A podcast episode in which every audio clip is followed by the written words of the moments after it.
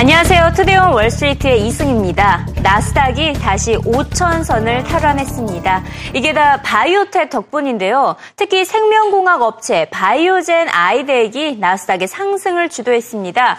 최초로 알츠하이머 치료 신약을 개발했다는 소식이 전해졌기 때문인데요. 바이오젠의 주가는 장중 480달러까지 오르면서 사상 최고치를 기록했고요. 마감은 10% 가까이 상승한 채 마감했습니다. 이로써 바이오젠의 주가는 올 들어서만 28% 상승했습니다. 바이오젠은 미국의 대표적인 바이오텍 업체인데요. 알츠하이머 등 신약 개발로 인해서 시가총액이 지난 5년 동안 거의 7배 가까이 성장한 기업입니다. 이번 알츠하이머 신약 개발 소식으로 무려 6개의 월가 기관들이 바이오젠의 목표가를 상향 조정했습니다. 베어드 기관이 기존의 445달러에서 498달러로, 코엔 기관이 500달러, 시티그룹 512, 바클레이즈 500, RBC가 525달러를 제시하면서 평균적으로 535달러라는 목표가를 갖게 됐습니다. 시티그룹은 바이오젠은 튼튼한 신약 파이프라인을 확보했다며 앞으로 3년 동안 20% 가까이 성장할 것으로 내다봤습니다. If you look at Biogen, the company, the base business is going to grow almost 20% in the next 3 years. The company is trading at 21 times next year's number.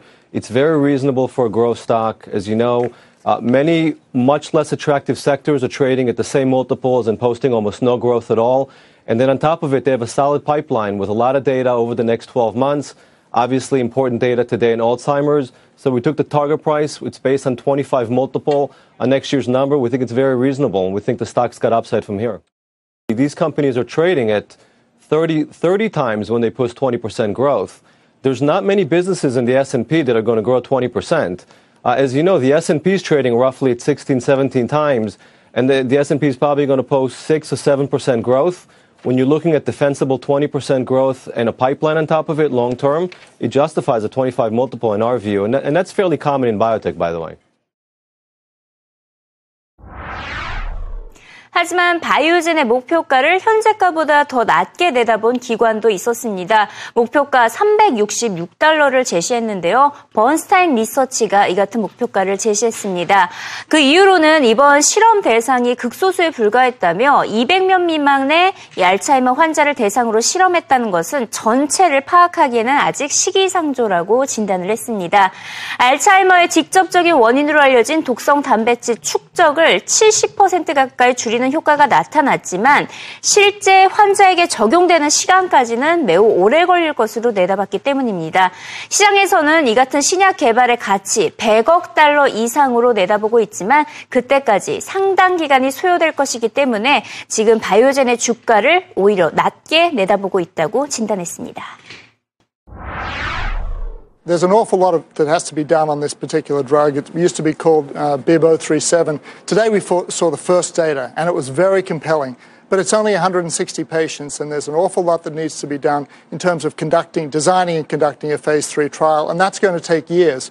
We're going to take our time and talk to some experts. We've been doing that today, and they certainly have some questions about the data. But overall, it's hard to step away from the fact that this might be a huge new drug class that's now on the horizon for the first time.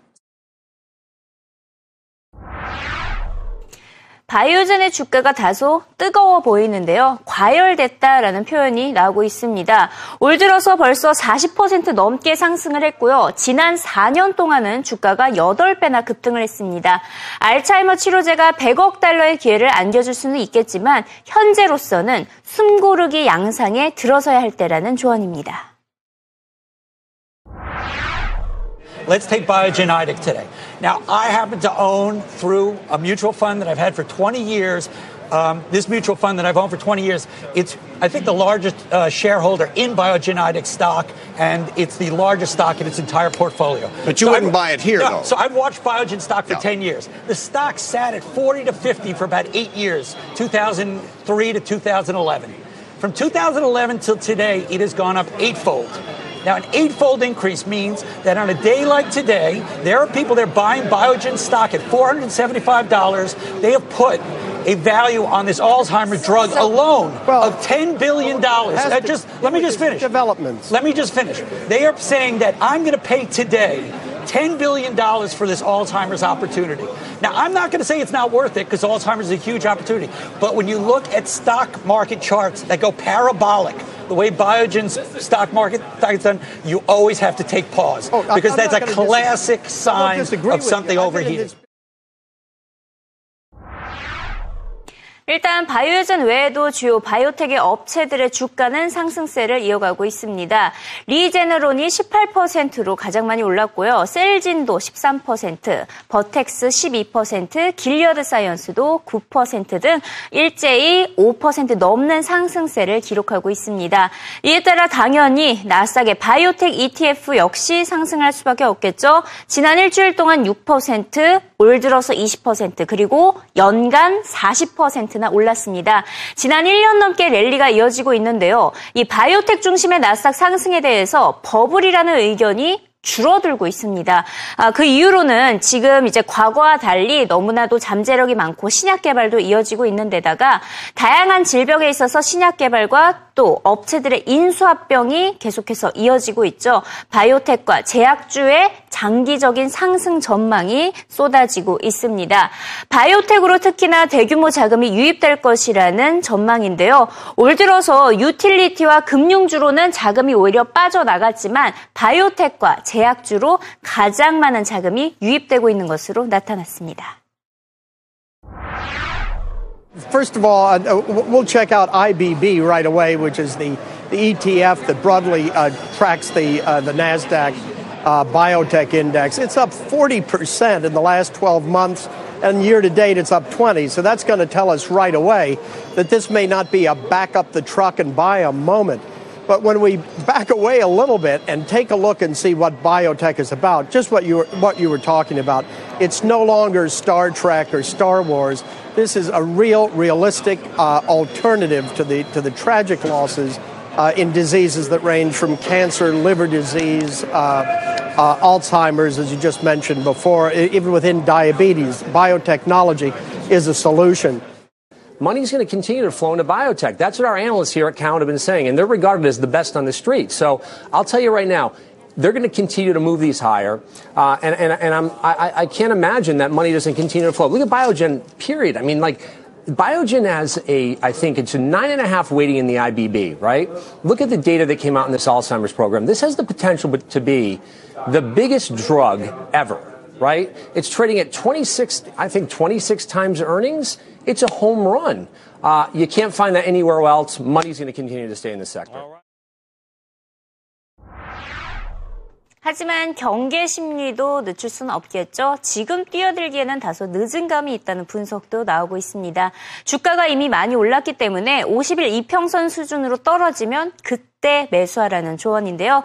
또 특정 기업보다는 나스닥 바이오텍 ETF 이른바 IBB에 투자할 것을 조언하고 있습니다. If you haven't bought biotech now, probably today's not the best day to do it. We are very extended. We have these neutralizing signals. On one hand, we're very extended off of most important moving averages. On the other hand, the long-term trend is still there. And I agree with Dave where longer term, this is still a place to be. Investment-wise, don't sell all your shares today either. Here's what you want to do. You want to buy it on the pullbacks. I got a feeling, the IBB pulls back to its 50-day moving average. That's going to mark a pretty good opportunity to buy the ETF that comes in around $350. That's your support level.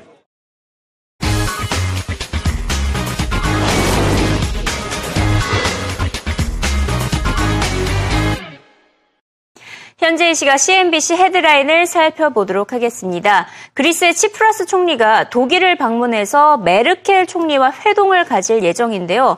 CNBC는 치프라스 총리가 메르켈 총리에게 이제는 우호적인 입장을 취해야 한다고 보도했습니다. 당장 다음 달 8일부터 유동성 고갈 문제에 직면할 수 있기 때문인데요.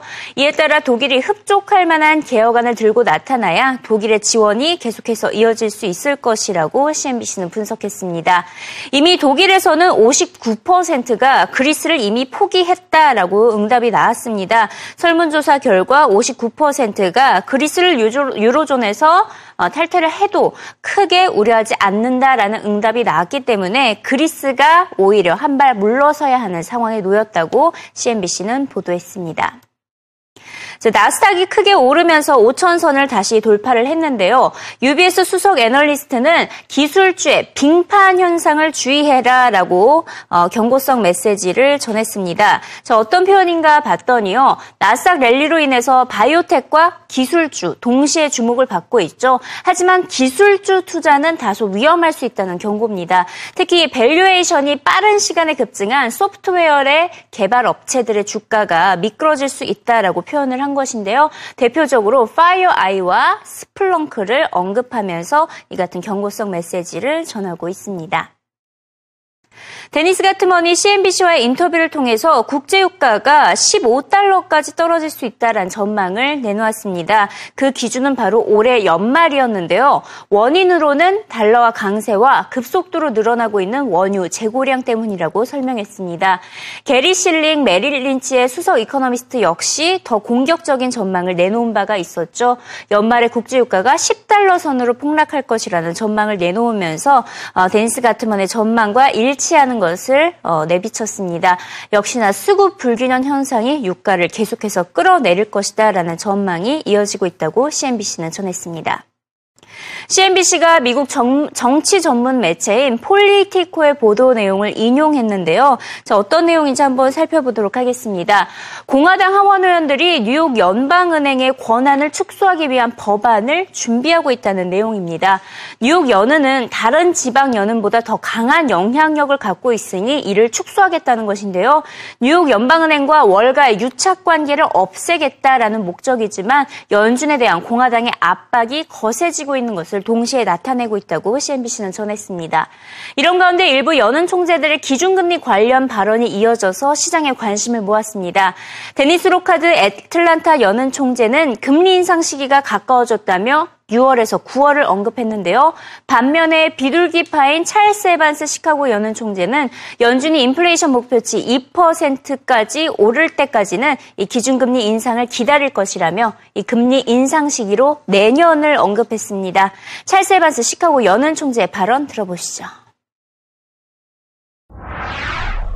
I would say it could easily be consistent with us not raising rates because conditions evolve in a certain way for quite some time, or it could be consistent with raising rates in June if the circumstances.